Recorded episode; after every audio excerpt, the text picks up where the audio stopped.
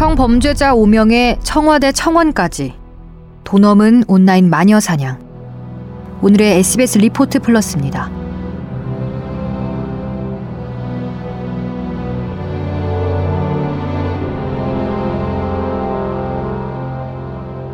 제주도에서 택시기사가 24개월 아기를 납치해 성폭행했습니다. 도와주세요. 제목만으로도 충격적인 글이 지난 6일 청와대 국민청원 게시판에 올라왔습니다. 6만 명이 넘게 청원에 참여했는데 이 글은 11일 오후에 갑자기 게시판에서 삭제됐습니다.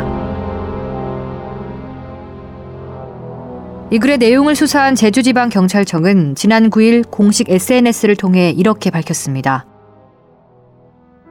택시기사가 아동을 납치했다고 볼 만한 근거를 발견할 수 없었습니다. 아울러 아동의 몸에 성폭행으로 발생할 만한 상처가 없었고 그 외 다른 증거도 발견할 수가 없었음을 알려드립니다. 글의 내용이 허위라고 경찰이 밝히자 청와대 게시판의 글을 게시자가 지운 것으로 보이는 대목인데요. 도대체 무슨 일이 있었던 걸까요?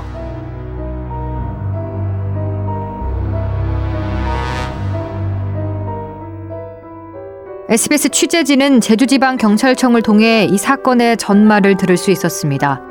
사건은 두 달 전쯤으로 거슬러 올라갑니다. 지난 2월 11일 24개월 된 딸이 납치됐다는 한 여성의 신고가 제주 경찰에 접수됐습니다.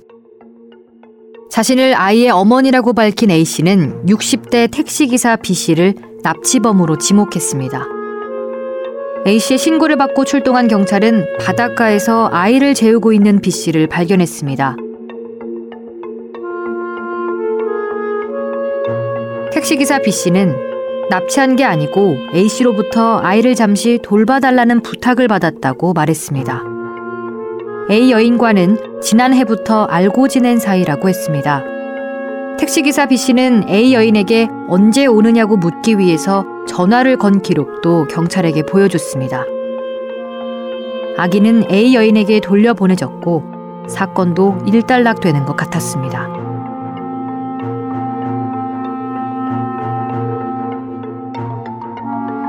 그런데 이틀 뒤인 2월 13일 A 여인은 24개월 된 딸이 성폭행을 당했다며 다시 신고했고 또 며칠 뒤에는 택시기사 B 씨를 경찰에 고소했습니다. 경찰은 아이의 신체도 면밀히 살펴보고 B 씨를 상대로 거짓말 탐지기 조사까지 한 결과 B 씨가 아기를 성폭행하지 않았다는 결론을 내렸습니다. 그런 결론을 A 여인에게 통보하자 A 여인도 수긍했었다고 경찰 관계자는 설명했습니다.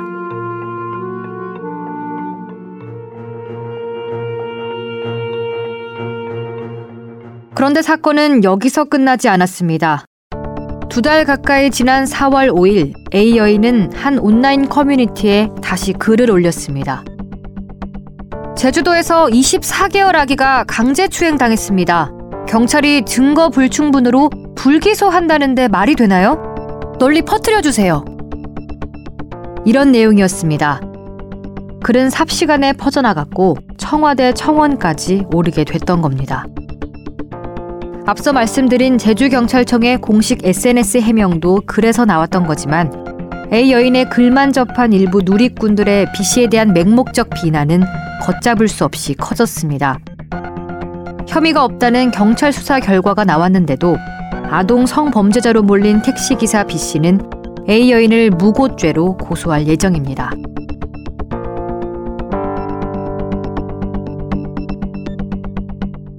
이렇게 사실과 다른 온라인 게시물에 의해 엉뚱한 피해자가 생기는 일이 종종 벌어집니다. 지난해 9월엔 아이가 버스에서 먼저 내렸는데 함께 탔던 엄마는 내리지 못해서 버스 기사에게 요청했지만 기사가 무시하고 오히려 욕을 했다는 글이 엄청난 파장을 낳았죠. 당시 해당 버스 기사는 가혹한 인신 공격에 시달렸지만 조사 결과 글의 내용이 사실과 다른 것으로 밝혀지기도 했습니다. 이런 일이 반복되자 일각에선 죄 없는 사람을 마녀 사냥하는 이들에 대한 무고죄 처벌을 강화해야 한다는 지적도 나옵니다. 형법상 무고죄는 10년 이하의 징역이나 1,500만 원 이하의 벌금에 처하게 돼 있습니다. 하지만 기소율이 높지 않고 구속된 피의자가 중형을 받는 경우도 드뭅니다. 2016년 통계를 보면 무고로 기소된 2,104명 중 5%에 해당하는 109명만 구속됐습니다. 한국형사정책연구원 승재현 팀장은 SBS 인터뷰에서 이렇게 말했습니다.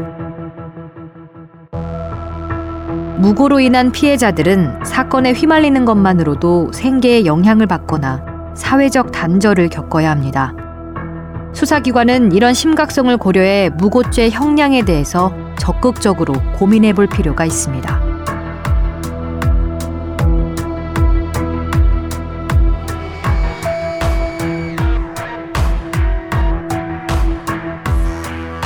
여기까지 오늘의 SBS 리포트 플러스.